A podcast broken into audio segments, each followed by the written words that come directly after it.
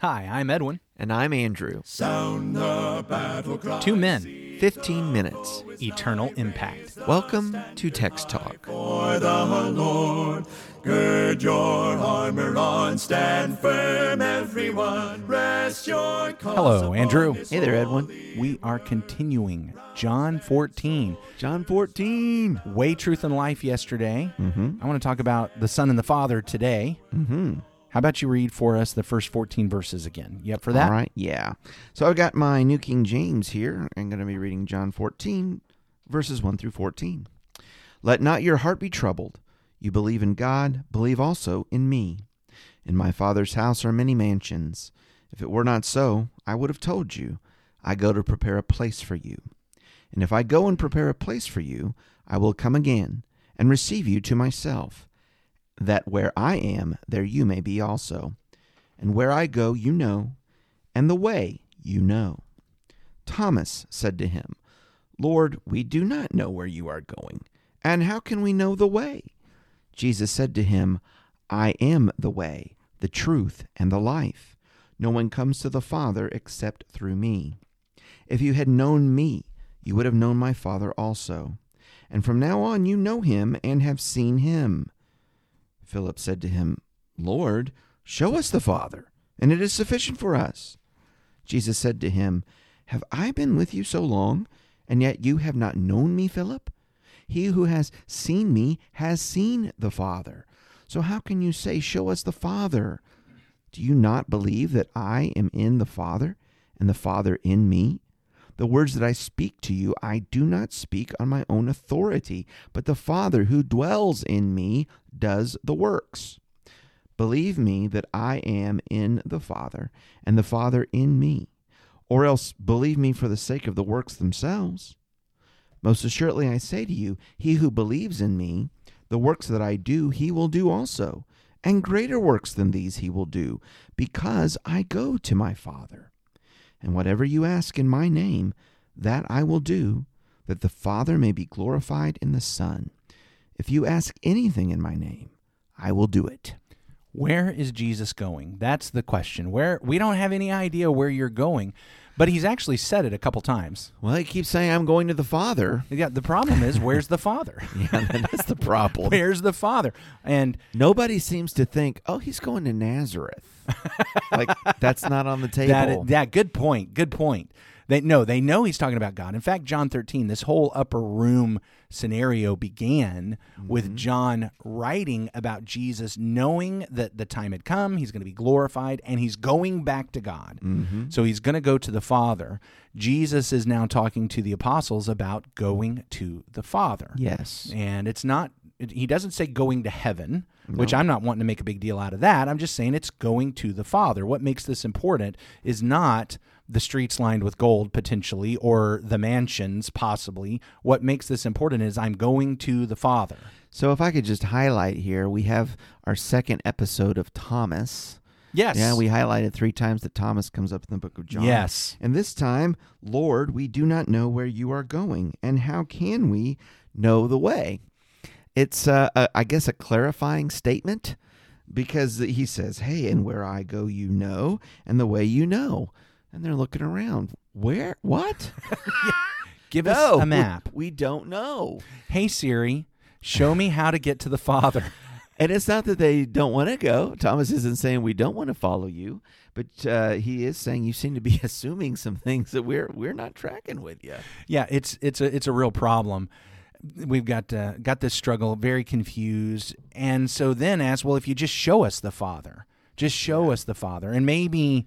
Maybe I, Philip is asking, do, sh- is that in the sense of if you show us, we'll go? Yeah, I see, I'm confused. I, that's a question I really don't know what Philip expected Jesus to do. Is he yeah. like, look, show? Does he mean show us where the Father is? You know, yeah. I'm, I'm going to go to the top of this mountain, and that's where the Father is. Does he mean... Oh, I like the Mount of Transfiguration. Something like that. Does mm. he mean preach us a sermon, tell us about the Father, talk to us about the Father? Does he mean... part the sky so that we can look up and see the Father? Mm. I just, I don't know what yeah. Philip expected as an answer to this question, but he's show us the, so Thomas has this, this moment. I, I've often talked about with Thomas that we see him these three times. We saw him at his best earlier in chapter eleven. We're going to see him at his worst later when he's doubting yeah. in twenty-one. And here we kind of see just the normal, everyday, average kind of Joe Thomas. Just a little you bit know, of both. Like, yeah. Well, I mean, it's just like, hey, I'm following Jesus, but I have no idea what's going on here. Yeah. I'm just, I'm yeah. just gonna, I'm just gonna follow him, gonna follow him. And this is where most of us are. And Philip comes along with, "Show us the Father." And so Jesus says, "Man, have I been with you guys for these three years and you still haven't figured out what's yeah. going on? If you want to see the Father, look at me." He's saying, Jesus, look at yeah, Jesus. Yeah, no, verse nine, "He who has seen me has seen the Father." So how can you say, "Show us the Father"? That is a big thought. I, I mean, I, I will just say that, hey, maybe I thought you were the prophet, and I'm seeing a prophet. Yeah. And uh, the Messiah, you know, the anointed one that God has sent. But it's more than that. He's saying when you see me, you are seeing God. You are seeing the Father. Big, big thought there. John, as an author, though, if you remember at the very beginning of the book, prepped us for this. Mm-hmm. In John one seventeen, "For the law was given through Moses, grace and truth came through Jesus Christ. No one has ever seen God, the only God who is at the Father's side. He has made him known." Mm-hmm. So John set us up to know that while we're reading this account, we're seeing Jesus. We should be seeing the Father in Jesus. And in oh, case yeah. we've missed it, mm-hmm. he gets us to this account where the apostles had missed it, and Jesus explains it clearly. Well, yeah, it's like you get this preamble up front. He tells you what it is. Mm-hmm. And now in the narrative, it unfolds how it came about. And even the night that he's going to be betrayed, he's telling them, and they're not getting it. They're still not getting it, which makes me worried about me. Sure, sure. Because here I am removed a couple of thousand years, and I'm reading this Bible. Yeah. And like those apostles, I so think that I get it, that I understand it, that, and so I'm I'm constantly concerned. Maybe I don't. Maybe I don't get it. Mm. What do I do about that? I remember John five thirty-nine. In John five thirty-nine, Jesus, speaking to the Jews, rebukes them because of how they handled Scripture. He says, you guys are reading Scripture because you think you're going to find eternal life there, but it's the Scriptures that speak of me. Speak of me. And you're not reading the Scriptures and being led to me. Now, I think this is a big thought. Jesus shows us the Father. Mm-hmm. And what do you and I have that shows us Jesus? Yeah, we have the Scriptures. We have the Scriptures. Yeah. And if I want more Jesus, I need to be in more Scripture. Mm-hmm. And not just the red letters of Scripture. Yeah. Because when Jesus said, "You're searching the Scriptures," he wasn't talking about the red letters. He was not. He was not even actually talking about the New Testament. He was talking about the Old Testament. He was talking about the yeah. Hebrew Scriptures, Genesis through Malachi. Mm-hmm. He was talking about the law, the prophets, and the writings. writings. That's what he was talking about. He's saying those are the things, if you read them, you'd be getting me. So if we want more Jesus, we just need more Bible. We need mm-hmm. more Scripture. We need to be in the Word of God. We need to be reading everything with a view to, where is Jesus in this? What? How do I find Jesus here? How is this pointing to Jesus? How is this leading from Jesus? How is this? Uh, th- that's what we need to be doing with Scripture. Sure, and certainly John is written to bring us to that place, because oh, yeah. we're told at the, at the end of the book, these things were written that we might believe. Uh, I find it interesting here that Jesus does tell Philip, Um, look at my teaching and look at my works. Mm-hmm.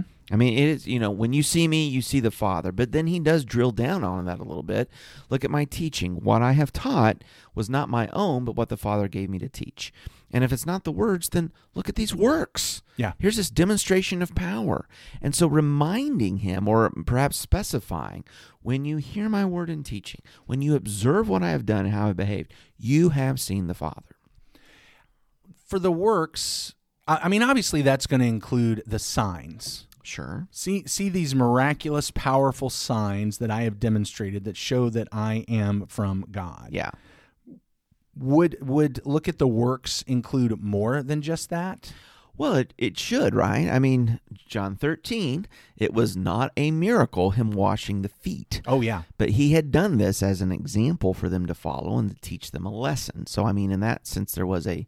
a sign, right? An image to teach them even more about God, about himself. When I see Jesus performing the work of washing the feet, mm-hmm. of that sacrificial service, I'm seeing the Father. Mm-hmm. I am seeing who and what God is when I see Jesus get down on his hands and knees and wash the feet, the feet, the feet of the disciples. I think the Greek is the tootsies. I, I'm not sure if I can recover from that. we, we may have to wrap up. Sorry. But as he's washing the feet of the disciples, we're seeing who God is, mm-hmm. what God does, mm-hmm. which ties together. I, I've been going through this year a series on the name of the Lord from Exodus thirty-four, six and seven. And the last lesson I got to present was the fact that God forgives. And it's that service. It's that God wants to serve. God wants to demonstrate his love. He wants to provide for his people, absolutely, his, his children, his followers.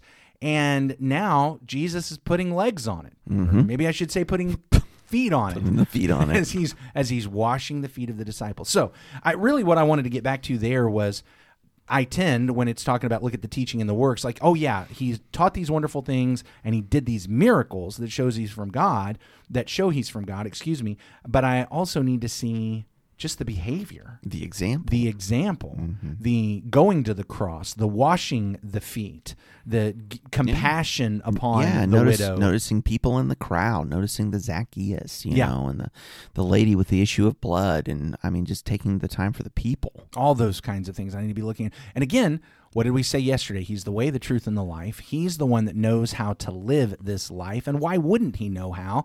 Because he is the one who created it. Mm-hmm. When we see him, we see the Father. We see that unity between Father, Son, and Spirit. He he made the world. He made the cosmos. It's his kingdom. He knows how to live the kingdom life in this world. When we see him, we see the Father. Thank you so much for joining us for Text Talk today. We'd love to know what you're hearing about as you're reading the Word of God and learning as you're reading the Word of God. We read the Scripture, we see Jesus. Send us an email, texttalk at Christians Meet Here dot org, texttalk at Christians Meet Here dot org. Holy God, thank you so much for sending your Son into this world, for preparing a body for him, for the incarnation, for the life, for the death, the burial, and the resurrection. We are in awe, amazed. We look at the work that Jesus did, we hear the teaching that he gave, and we know that we are seeing, hearing you. Thank you for being the God that you are. Thank you for being merciful and gracious and slow to anger and abounding in steadfast love and faithfulness and keeping steadfast love for thousands, forgiving iniquity and transgression and sin. And thank you also for not clearing the guilty. Help us to understand, to know you, to see who you are through your Son, Jesus. And may we not just see it, may we hang on to him and become like him. Strengthen us to do that. Through your Son, Jesus, our King, we pray. Amen. Amen. Thanks for talking about the text with us today. I'm Edwin Crozier, and I'd like to invite you to join the Christians who meet on Livingston Avenue in Lutz, Florida this Sunday for our Bible classes and worship. You can find out more at Christians Meet Here dot org. Check out our daily written devotional that goes along with today's episode. You can find a link for it in our show notes. Michael Eldridge sang all four parts of our theme song. You can get more from him at a capel dridge dot com. Please remember to subscribe, rate, and review Text Talk in your favorite podcast app so others can find it and learn about it more easily. Have a fantastic day. Steady, steady, pass the word along.